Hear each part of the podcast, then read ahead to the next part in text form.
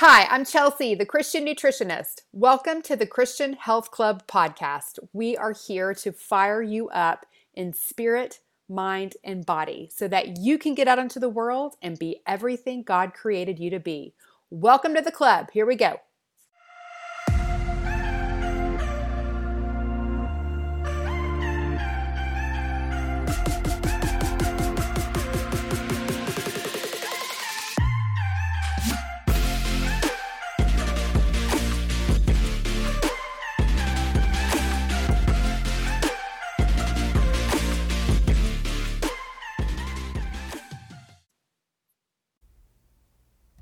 Hello, my friend. Welcome back to the club. How are you today?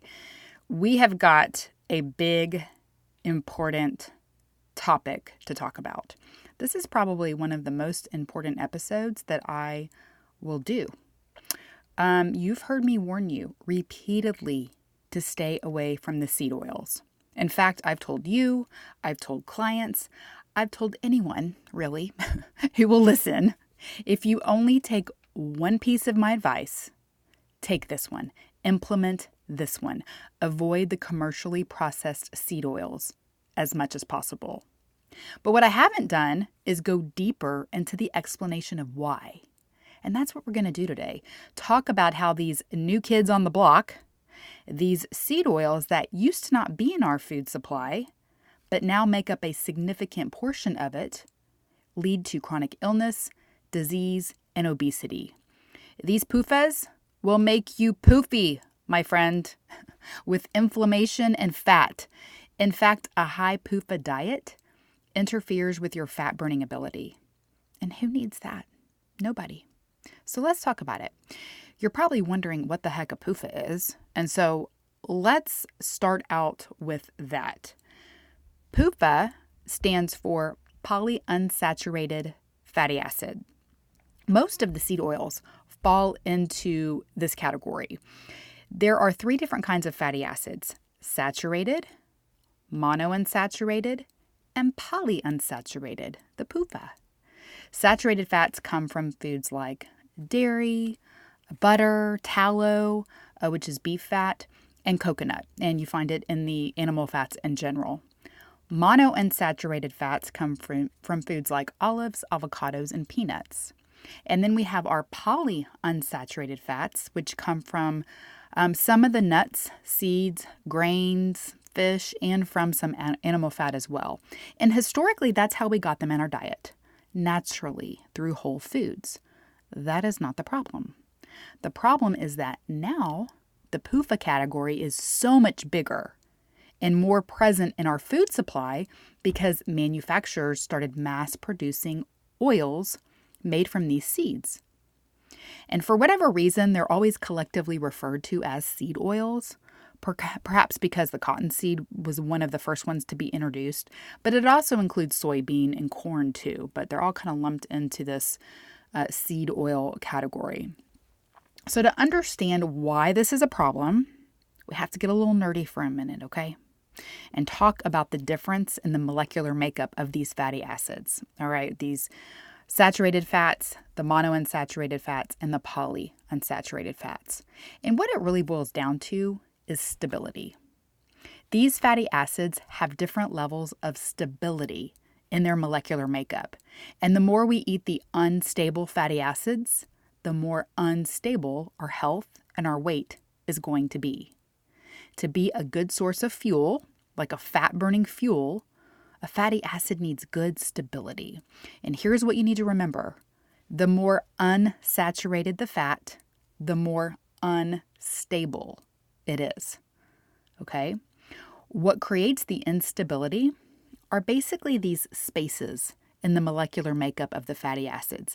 They're actually double bonds, okay, the technical term, but let's just think of them as spaces for the sake of simplicity. Saturated fatty acids have no spaces. Monounsaturated fatty acids have one, mono means one, and polyunsaturated, the PUFAs, have multiple spaces. So the more spaces between the hydrogen molecules, the easier oxygen can get in there and oxidize and cause damage. Okay, so the more spaces, the more instability. I read a good analogy of this in The Fat Burn Fix by Dr. Kate Shanahan. Imagine a dinner party, okay, and that every seat at your long dining table is filled with a friend. That is a saturated fat table, okay? There are no empty seats, no spaces, so no random oxygen guests can wander over and sit down at the table and disturb the dinner party. Now, if the dining table had one empty seat, that's a monounsaturated fatty acid dinner party. There's one missing set of hydrogen atoms. But one empty seat is not too big a deal. That's a little more unstable, okay? But it's when we have two or more empty seats at our fatty acid dinner table when things can go a little cray-cray, right? Poly means multiple. And so when we have multiple pairs of missing hydrogen atoms, it is just way too easy for the oxygen guests to come in and sit at our table and wreck the party. PUFAs are unstable molecules, and so we have to be careful when we invite them to our dinner party. Saturated fats always get a bad rap, but they are your stable friend. They are going to do you a solid because they are more solid. There are no spaces. When we think of saturated fats like butter, they are more solid at room temperature, whereas your polyunsaturated fat is always a liquid, right? It's your more loosey-goosey friend. And I want you to remember these solid and loosey-goosey descriptions when it comes to your cell membranes, because every cell in your body has a membrane around it, which is largely made of fat. And that cell membrane needs to be like Goldilocks. Not too solid, not too loosey-goosey, but just right. It needs to be healthy to do its job. And in order for you to be healthy at a cellular level, you need healthy cell membranes. But the overconsumption of the PUFAs compromises the health of your cell membranes. Remember how I told you that when I see my family eat junky food, all I see is floppy cell membranes? That is what I'm talking about. Okay, so now you know the difference between the molecular makeup of the fatty acids. Did you ever think you would care about this? Yeah, me either. But you kind of need to know that to really understand what the problem is. Okay, but now I want to zero in on the PUFA category specifically and break it down a little further. Okay, so you with me? So now we're just talking about the PUFAs, the polyunsaturated fatty acid category. And there are two major kind of PUFAs. We have our omega-3s and our omega-6s. These are known as the essential fatty acids. They're called essential because the body doesn't make them. We must get them from food. They are essential. What is so interesting is that the body does make saturated and monounsaturated fatty acids because it needs them in large amounts, and the body cannot risk you not getting enough from food. So our body can produce some of its own saturated fat and monounsaturated fat to keep a more steady supply. So when you hear that saturated fat is bad, I mean, your body makes saturated fat. You already have it inside of you. That is how God made us. But the body does not make PUFAs. And we need some PUFAs because we need to get some of these omega-6s and omega-3s, but we don't need that many. We only need them in small amounts, and we can get them from food. It is estimated that we only need about 3 to 5 grams of the essential fatty acids per day, but the average American gets 50 to 80 grams of PUFA a day. And that is a major problem, my friend, because you have way too many unstable guests at your dinner party. In the early 1900s, people's fat tissue were made up of about 2 to 3% of polyunsaturated fatty acids, okay? There was some study of a biopsy done. So in the early 1900s, people's fat tissue was about 2 to 3% PUFA. Today, the average American's fat tissue is made of 20 to 30% PUFA.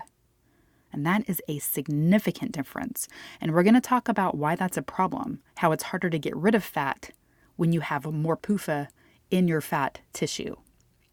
Now, we could go deeper into the breakdown of the different kinds of omega-3s and omega-6s, but we're not going to do that today. Maybe in another episode. Today, I want to keep it more of a, broader 10,000 foot view, and I don't want you to totally glaze over by all of the science here. But the main point is that you don't need a ton of PUFAs. You need some, but you don't need a lot. The problem is we're getting a lot. We're especially getting a lot of the omega-6s because we have this whole new category that has been introduced into the human diet that didn't used to be there with the manufacturing of all of these oils. Dr. Kate Shanahan terms them the hateful eight, which includes soybean oil, cottonseed oil, sunflower oil, safflower oil, corn oil, grapeseed oil, rapeseed oil, which is canola oil, and rice bran oil. They did not exist at any significant level in the human food supply until the early 1900s. Okay? And now these oils are available everywhere and in everything. They're used as cooking oils. They're in your salad dressing. They're in packaged foods. They're in your restaurant foods. These are the oils that most restaurants use for cooking. The addition of these oils is probably the most significant change in the human diet in the last 100 years. And what have we seen in the last 100 years? An alarming rise in heart disease, cancer, obesity, diabetes, and other chronic illness that was not an issue for our ancestors like it is for us today. Now, another important fact that we got to keep in mind here when it comes to the omega-3s and the omega-6s is that the omega-3s promote the anti-inflammatory pathways in the body, and the omega-6s promote the inflammatory pathways in our bodies. And we need both. You know, we want to use the omega-3s to anti-inflame, and the omega-6s help us inflame in a way that we need. They help fight infection and clot our blood. But again, if we're getting too many of the omega-6s, especially in relationship to the omega-3s, we're going to be in a chronic inflammatory state. We've got to keep those omega-3s and omega-6s somewhat balanced.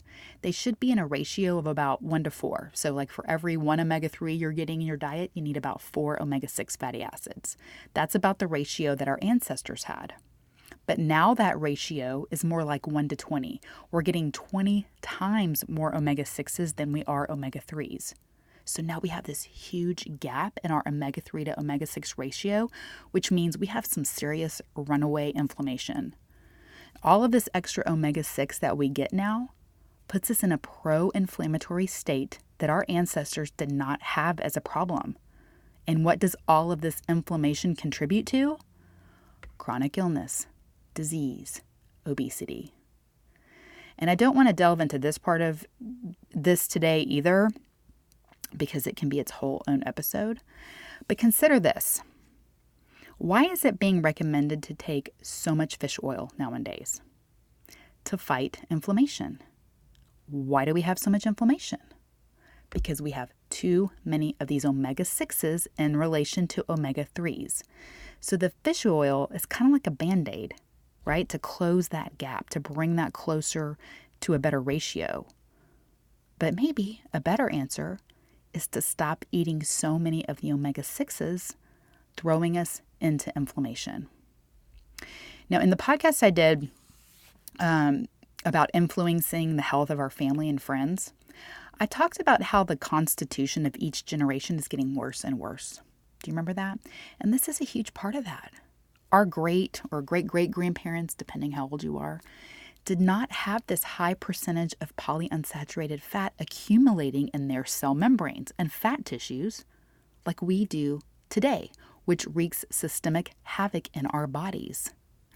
These seed oils were first introduced in the mid to late 1800s. Cottonseed oil was originally used as machine and lamp oil.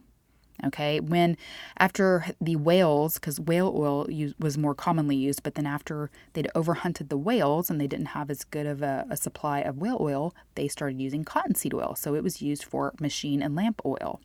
Then it started being used in cattle feed and then in people feed. Yum, yum.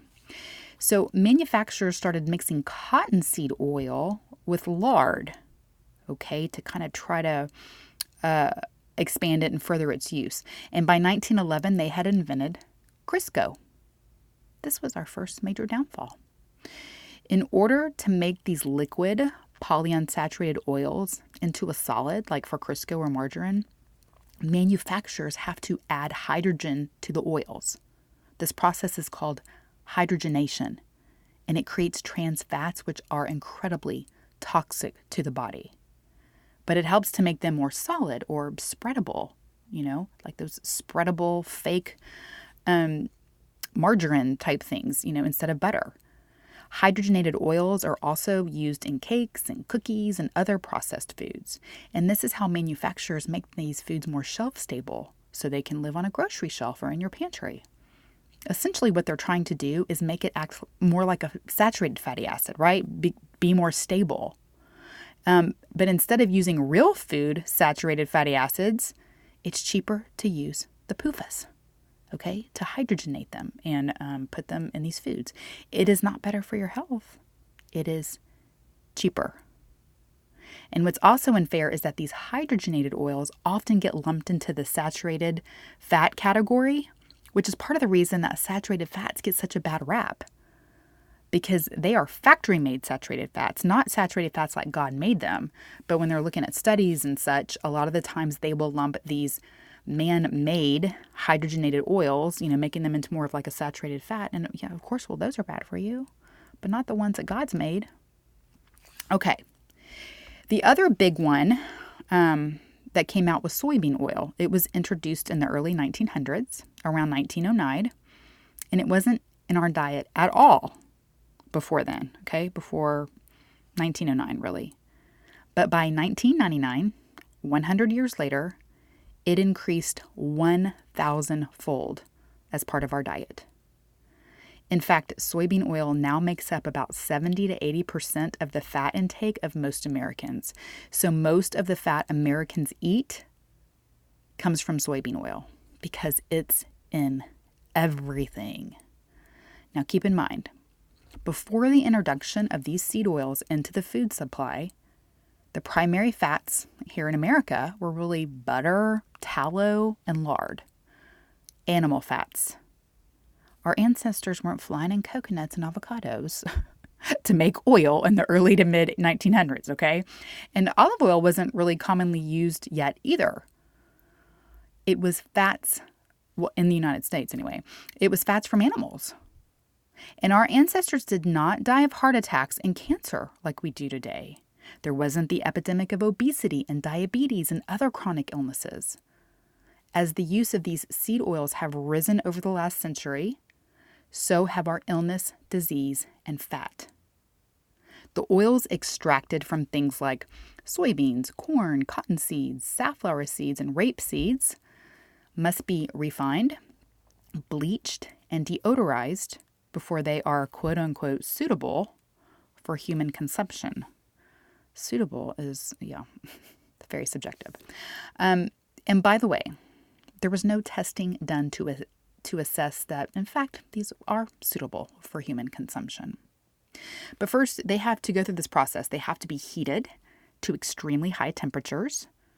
And this causes the unsaturated fatty acids in the seeds to oxidize. This is the instability part, right? This is the spaces part. These are the unstable guests coming to our fatty acid dinner party, okay, when they are exposed to heat, light, and air. And that creates byproducts that are harmful to human and animal health. Then the seeds are processed with a petroleum-based solvent, yum yummy, to maximize the amount of oil extracted from them. And then they use chemicals to deodorize the oils because they don't smell good when they're extracted. So they got to put some deodorant on them. And then they throw in a few more chemicals to improve the color and the look. Okay, anything that has to go through that much trouble to be quote unquote edible is probably not real food the way God made it. Nonetheless, we now have all of these seed oils or factory fats, whatever you want to call them, in our food supply that used to not be there. And yet we have been sold hook, line, and sinker that these oils are better for us, better than the natural fat that God made. And that is a lie. And it is one of the most despicable, irresponsible acts of our government health agencies and independent health agencies like the American Heart Association. I'm just going to call you out, AHA. We have had the fear of God put in us not to eat the animal-based fats, even though that's what everyone did for all of time until these oils started being manufactured. I mean, so how could that be? Like, how did this happen? Well, we can point to a couple of things. Interestingly, people started dropping dead of heart attacks in the 1950s, like no one had ever seen before. I wonder why. And there was an opportunistic physiologist named Ancel Keys who he really screwed things up. You've probably heard me throw his name around out in some of these podcasts when it comes to anything to do with cholesterol, cardiovascular misconceptions, because Ancel Keys, it kind of starts with him. If there's a villain in this story, he's it. So Ancel Keys worked for the University of Minnesota and was hired by the Minnesota Public Health Department to study the problem of rising heart attacks. And he was a very ambitious and aggressive guy, okay? And he was really trying to make a name for himself in his career and in the scientific circles. So he presented what's known as the diet heart hypothesis, which purported that in countries where people ate more animal fat, people died of heart disease more often. So he suggested that saturated fat and cholesterol were bad for you, would clog your arteries, and give you heart disease. He did not have any good science to back this up. He'd done a few studies, but kind of cherry-picked the information, like picked out what supported his theory, and then just kind of left the rest out of the report. And there were some scientists that did not buy this. They were like, this is not legit, this kind of study. But because the country was in such a panic, because heart disease had skyrocketed to become the #1 killer, and men specifically were just dropping like flies, people wanted some kind of answer to glob onto. And so it was accepted as truth. In fact, President Eisenhower had a heart attack around this time while in office. And so this really ratcheted up the national panic and drew a lot of attention to the issue. So it was the right place and the right time for Ancel Keys because the nation was looking for answers. Everybody wanted answers. And they looked to their leaders and scientists to tell them what to do. And there were several hypotheses being bandied around, but unfortunately, it was Ancel Keys' hypothesis that stuck, even though it really didn't have any good science to back it up. This is kind of interesting. I mean, the country's margarine producers really liked his hypothesis because it helped sell their product. And another little dirty tidbit is that the American Heart Association relied on large donations from the vegetable oil industry, okay, also jumped on board with this hypothesis and allowed Ancel Keys onto their nutrition committee. Dirty, dirty, dirty. Okay, by 1961, the first recommendations were issued by the American Heart Association to limit saturated fat and cholesterol. It wasn't until around 1970 that the American Heart Association decided to recommend limiting all fats. Up until then, it was just saturated fat. But they figured that by limiting all fat, which has 9 calories per gram versus 4 calories per gram that you find in protein and carbs, that it would naturally limit calories and therefore help control obesity. Well, we know how that has worked, like not at all. Because what did that make us do? By cutting saturated fat, we leaned in harder to the seed oils. By reducing fat in general, we started eating more carbs, more cereals, more pastas, more grains.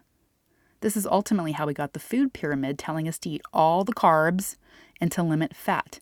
And that's why people like me spent their college years eating dry baked potatoes, Snackwell cookies, and drinking beer. But I wasn't eating fat, so that's good. Okay, now the kicker to all of this is that, I mean, there was really no good science to support the recommendation of a low-fat diet. There's a really good book called The Big Fat Surprise by Nina Teicholz, and it details out all of this information. It's so shocking and scandalous She goes into how there was not a single clinical trial or test of a low-fat diet or a diet restricted in saturated fat, no science to support this recommendation. They prescribed a diet that had never fully been tested. They made these early recommendations to limit saturated fat and cholesterol in the face of a panicked nation, needing answers, demanding leadership on what they should do about heart disease, and this is what we got. Unproven information that we are still paying for today. When they finally did start testing Ancel Keys' hypothesis in the late 60s and early 70s, they could not confirm that limiting saturated fat or fat in general had any benefit for health at all. It did not prevent obesity. It did not prevent type 2 diabetes. It did not prevent cardiovascular mortality, and it did not prevent cancer. In fact, Ancel Keys actually ended up running a true scientific experiment after the fact called the Minnesota Coronary Experiment, which actually revealed that people who had more PUFA had more cardiovascular events like strokes and heart attacks, despite having a lower LDL cholesterol. I want you to hear this, my friends. You are absolutely still at risk for a heart attack, even with a low LDL, if you are eating these seed oils. Your LDL may not show being high, but if they're oxidized because of these PUFAs, that is what's dangerous. Oxidized LDL is what is deadly. Okay? So there were no positive results of these studies to support these policies and recommendations. And in fact, the studies were showing the opposite. But did they retract these dietary recommendations? Nope. They dug their heels in deeper. Essentially, these study results were buried. They were dismissed. They disappeared. And that was that. They were so contradictory to what the American people had been told to do. Essentially, there was too much crow to eat, that they ignored the studies showing that saturated fat, fat in general, and cholesterol were not bad for health. Now, these studies have been resurrected. I literally think they were found in somebody's basement. But that's why fat has made a comeback in this last decade. I mean, it should have never left in the first place. But now we see, you know, fat is healthy and fat is good. And oh my goodness, you just have to understand that saturated fat and fat in general, the fats that God made, the fats that have been around since the creation of the world, are not the ones that cause heart attacks, obesity, diabetes, and cancer. What's slowly coming around, I mean, very, very, very painfully slowly, is the recognition that these seed oils, these highly processed oxidative PUFAs, they are the problem and are harmful to your health and making you fat. Now, one thing they did do when they discovered that, these vegetable oils really aren't that great for humans, is they started pushing canola oil. Now, I'm going to read a passage from an article that I got from the Weston A. Price Foundation website. It's called The Great Con-ola. Like, we're being conned here. Okay. It says, by the 1980s, the food industry had a problem. In collusion with the American Heart Association, numerous government agencies and departments of nutrition at major universities, the industry had been promoting polyunsaturated oils as a heart-healthy alternative to artery-clogging saturated fats. Unfortunately, it had become increasingly clear that polyunsaturated oils, particularly corn oil and soybean oil, cause numerous health problems, including and especially cancer. The industry was in a bind. It could not continue using large amounts of liquid polyunsaturated oils and make health claims about them in the face of mounting evidence of their dangers, nor could manufacturers return to using traditional healthy saturated fats like butter, lard, and tallow, palm oil, and coconut oil without causing an uproar. Besides, these fats cost too much for the cutthroat profit margins in the industry. The solution was to embrace the use of monounsaturated oils such as olive oil. Studies had shown that olive oil has a better effect than polyunsaturated oils on cholesterol levels and other blood parameters. promotion of olive oil, which had a long history of use, seemed more scientifically sound to the health-conscious consumer than the promotion of corn and soy oil, which could only be extracted with modern stainless steel presses. The problem for the industry was that there was not enough olive oil in the world to meet its needs. And, like butter and other traditional fats, olive oil was too expensive to use in most processed foods. The industry needed a less expensive monounsaturated oil. Rapeseed oil was a monounsaturated oil that had been used extensively in many parts of the world, notably in China, Japan, and India. It contains almost 60% monounsaturated fatty acids compared to about 70% in olive oil. Unfortunately, about 2/3 of the monounsaturated fatty acids in rapeseed oil are erucic acid. Okay, and it's a monounsaturated fatty acid that has been associated with Keshan's disease, which is characterized by fibrotic lesions of the heart.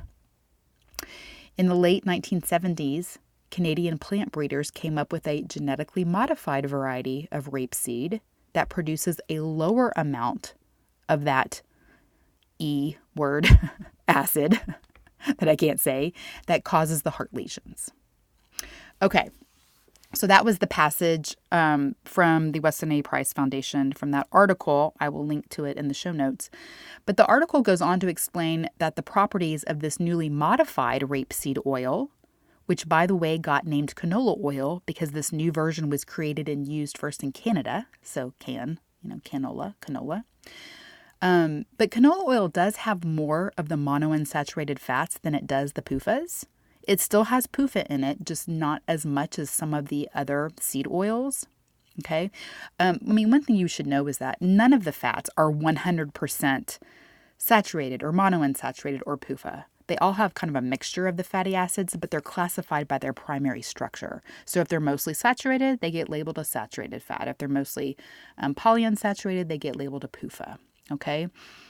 Even butter is like 70% saturated and 25% monounsaturated. Okay? So they all kind of have a little bit of everything in them. But the canola oil got pushed as heart healthy, and it is still marketed that way today. But it is not heart healthy. Like, I would in no way, shape, or form seek out and purposefully use canola oil to improve my cardiovascular health. Okay? I just think that is such deceptive marketing. And it's just like their cover up because, they're, they're scapegoat kind of, I guess, because they had been recommending all of these very harmful oils. Okay, so we know that the PUFAs are harmful because of their molecular structure. They are easily damaged when exposed to light, heat, and air, which they are exposed to in processing, in that big old processing process that I explained and told you about with all the deodorant and everything. But again, when you use them, so they are highly oxidized. By the time you get them, they're already, damaged. And then you pour that oil into your hot pan, your hot frying pan, or the restaurant uses them to make your French fries or saute your vegetables. Toxic. You have these highly damaged molecules going into your body, generating toxic byproducts and free radicals, which damage your arteries and your cell membranes. Okay, like I said, every cell of your body has a cell membrane around it, which is made of fat. And if yours are mostly made of damaged PUFAs, you are unhealthy at a cellular level. Now, here's another big thing. Our bodies were not designed to burn polyunsaturated fats for fuel. We burn saturated fat and monounsaturated fat well. Remember how I told you our body already makes some of that on its own, right? But we don't burn polyunsaturated fat well.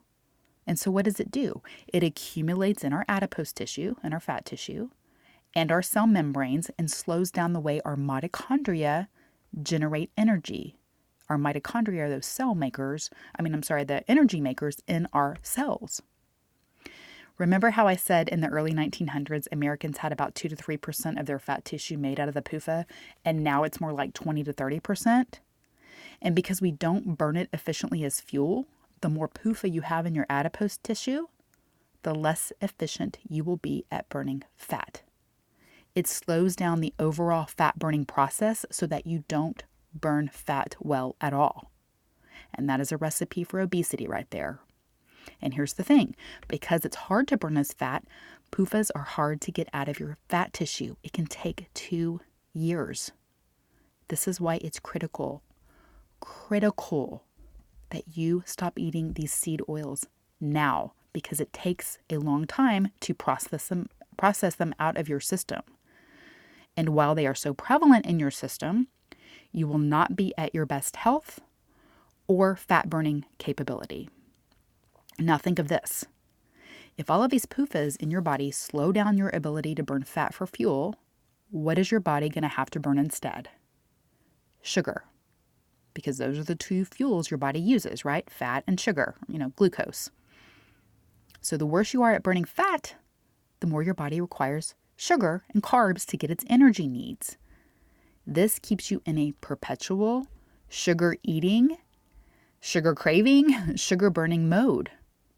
You might be trying so hard to stop eating a bunch of sugar and carbs, but your body essentially drives you to eat it because it can't get the energy it needs from fat. It can't burn fat.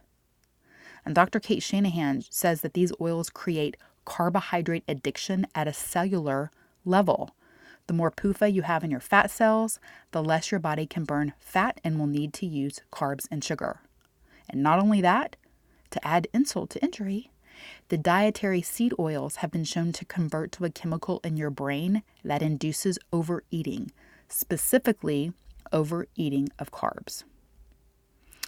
And more bad news, PUFAs can also make your fat cells overly expand.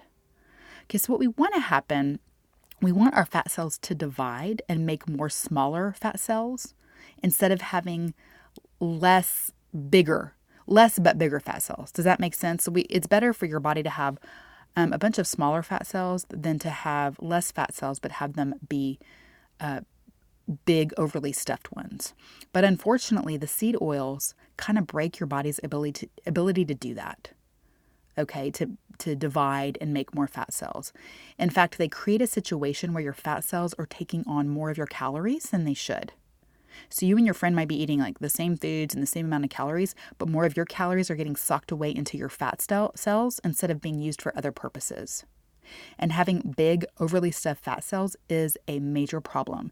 It's called adipocyte hypertrophy, which means you have these overly big, distended, unhealthy fat cells, which are essentially metabolically broken fat cells. And when those fat cells get too big and can't divide, fat cells become sick. This is what leads to inflammation and metabolic dysfunction. If they can't divide to make smaller ones, and too many PUFAs contribute to that problem, they just get bigger and bigger, and this is a major metabolic problem. The more PUFAs in your fat tissue, the more you risk this problem with obesity. Okay, I hope you're convinced by now how horrible these seed oils are for you. And this is why we want to eat a low PUFA diet, not a no PUFA diet. That's actually impossible, I think, because they're in so many things. But naturally, we got to get those essential fatty acids, right? But we can get those from whole foods, and we do not need very many PUFAs, and we're just getting way too many. So what do we do? Okay, number one, the most obvious is to get the seed oils out of your kitchen. Clean out your pantry. Throw the margarine away from your fridge. Do not wait until you finish the bottle of corn oil or vegetable oil or canola oil or whatever you have in there. I'll do it after I finish it. No, ma'am. Throw it away today. And then fill your pantry with coconut oil, extra virgin olive oil, get some avocado oil, and get some real butter or ghee for your fridge. If you can get butter from grass-fed cows, even better. I recommend you look for extra virgin olive oil and avocado oil in dark glass bottles. It helps protect them. You know, those are monounsaturated fatty acids, and even though they only have one space at the dinner party table, they're still a little bit more prone to damage. But if they're protected with those dark glass bottles, you know, they're not touching plastic, they're not getting so much light to them. It just helps maintain the integrity of the oil. Okay. And another thing you have to think about, and this just really sucks, is that a lot of olive oils and avocado oils will be labeled olive oil, avocado oil, but have been cut with vegetable oils. So it can be like 51% olive oil and 49% vegetable oil, but because it's mostly, barely olive oil, manufacturers can label it as olive oil and not have to tell you there's vegetable oil in there. I know, y'all. I know.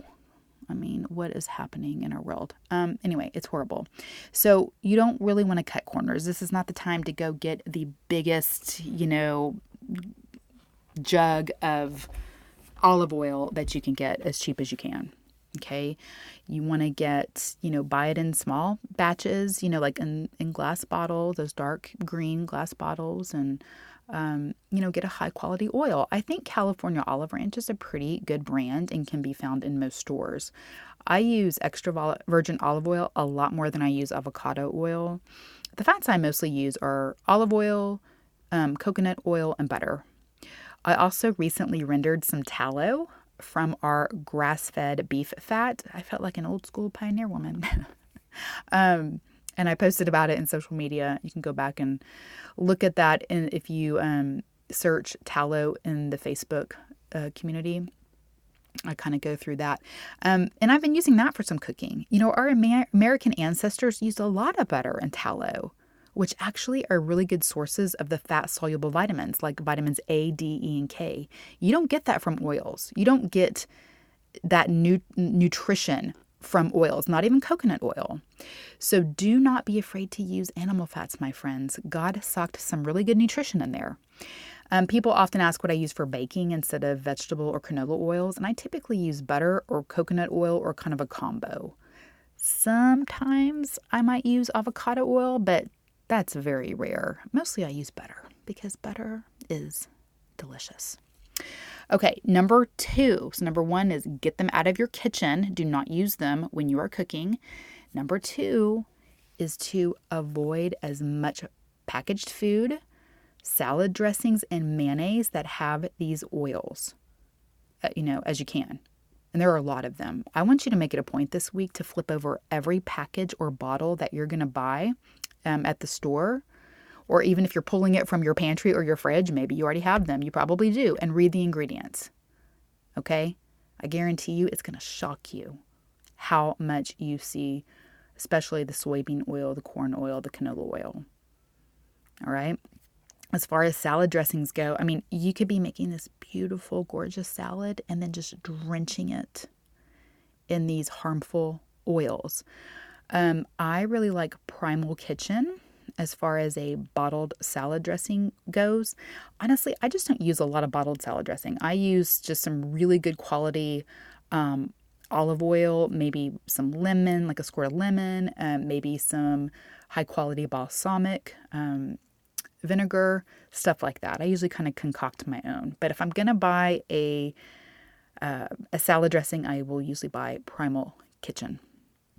Okay, now I know that I'm probably going to get the question about the high oleic oils because I used to recommend Tessemas as a good salad dressing option. They used to use olive oil, but they have now switched to high oleic sunflower oil.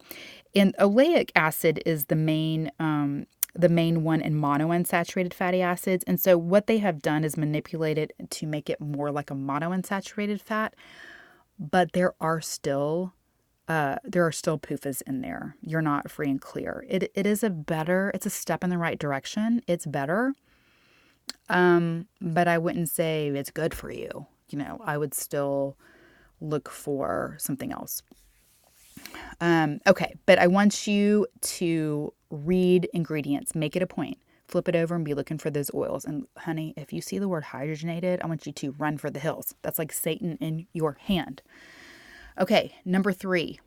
Now this one you're probably not thinking about as a source of PUFAs, and that's your meat. Sadly, these oils, mostly soybean and corn oil, have infiltrated the animal food supply.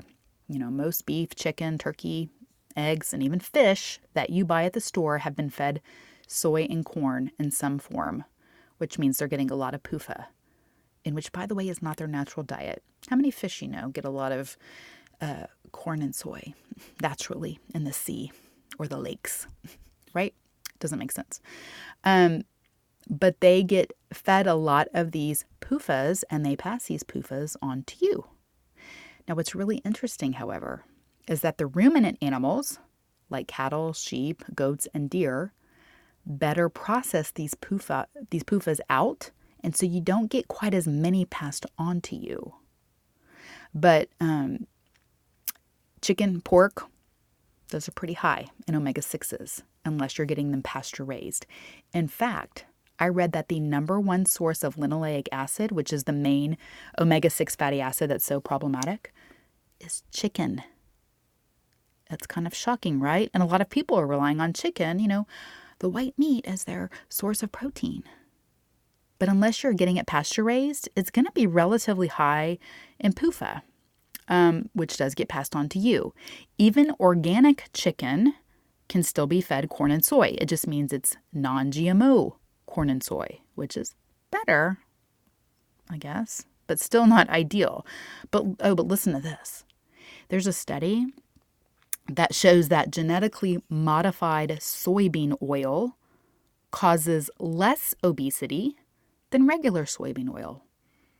So it still causes obesity, just not quite as much obesity. So make sure you get your genetically modified soybean oil, because you won't get maybe quite as fat. Just a little bit less fat. Crazy, okay? But it doesn't lead to the genetically modified soybean oil. Might make you a little bit less obese, but it won't lower your diabetes or your fatty liver, okay? The study, however, found that coconut oil, again, high in saturated fats, caused fewer negative metabolic effects than either type of soybean oil or even olive oil. Again, there's one in the column for the saturated fats. Now, if you can't find or afford pasture chicken and pork, then you do want to eat the leaner cuts, okay? The cuts with less fat content, so you're not getting quite as many PUFAs. You know, a lot of people, I mean, you have the dark meat in the chicken, and a lot of people, it's like, oh, you know, eat the whole animal, eat the skins. Well, I wouldn't be eating the skins. Pork skins are kind of a big thing in the keto community, right? But we're talking about a lot of PUFAs. So I wouldn't be having that. Now, again, I want to point out that meat from ruminant animals like beef or venison are naturally lower in PUFAs because of their multi-chambered stomach, which helps them digest and detox in a different way than the monogastric animals like pigs and chicken and humans. We have one stomach. And so having more stomachs to process and detox food is ultimately beneficial. And if you will remember,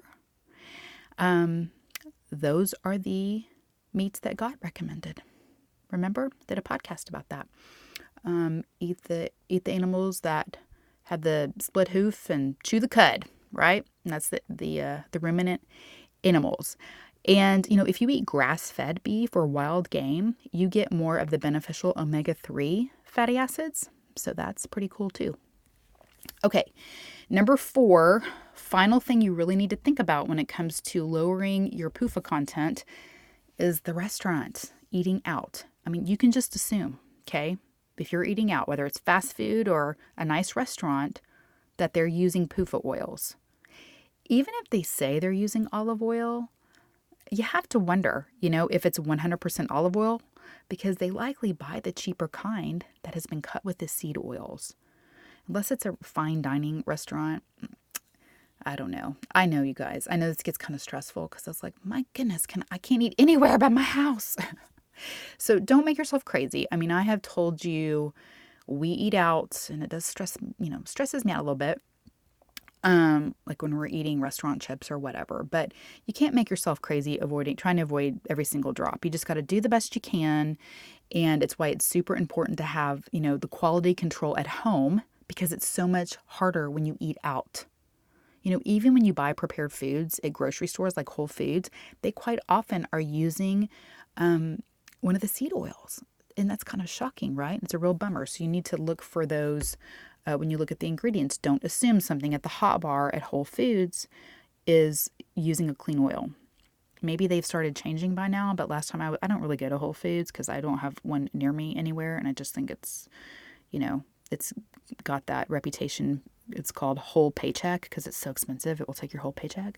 But anyway, I don't ever go to Whole Foods. Maybe they've changed their hot bar ingredients and they use better oils now. I'm not sure, but you might want to check that. Okay, my friends, goodness, today was a biggie. We covered some science, we covered some history, we covered some practical health application, and I hope that today's episode gives you more motivation and more intention when it comes to the types of fats you're using. We want to avoid that hateful 8, as Dr. Kate Shanahan has coined them: canola, soybean, cottonseed, sunflower, safflower, grapeseed, corn, corn oil, and rice bran oil. And I would also add margarine to that list. We were never meant to have these omega-6s in our diet like this. You want to stick to the more stable fats, the ones that God made, the ones we've been using historically for thousands of years and that are much more easy to come by, more naturally, right? Like butter and tallow and extra virgin olive oil, coconut oil, avocado oil. Those do not have to go through such a major process as extensive as the seed oils. So those are the ones we really want to focus on. I wouldn't use lard anymore, even though our ancestors did, because of the way pigs are fed now. I listened to an entire podcast and read all kinds of articles about how much higher PUFAs are in the modern pigs versus the way they used to be fed, and the difference between American bacon and European bacon, and then the difference in its PUFA content. You don't even understand the rabbit holes I've been down. But, and I have to tell you, we don't eat as much bacon as we used to. We do sometimes, but just not quite as much as we used to. And I don't use my bacon grease near as much as I used to either. Unless I have a really high quality pastured pork. If you are, go for it, because that's going to have less PUFA content.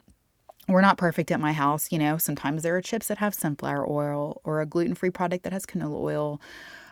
Try to keep those very minimal. And I never use the seed oils in my home, or any fake butter for cooking. We don't use them for cooking at all. We eat out minimally, we eat a lot of grass-fed beef. So overall, we're doing pretty well. And that's just really what the goal is here. Do the best you can. And I just hope you'll pay more attention to your PUFA intake and minimize it as much as possible. All right, my friend, thank you so much for listening. I hope you have a healthy and blessed week, and I will talk to you soon.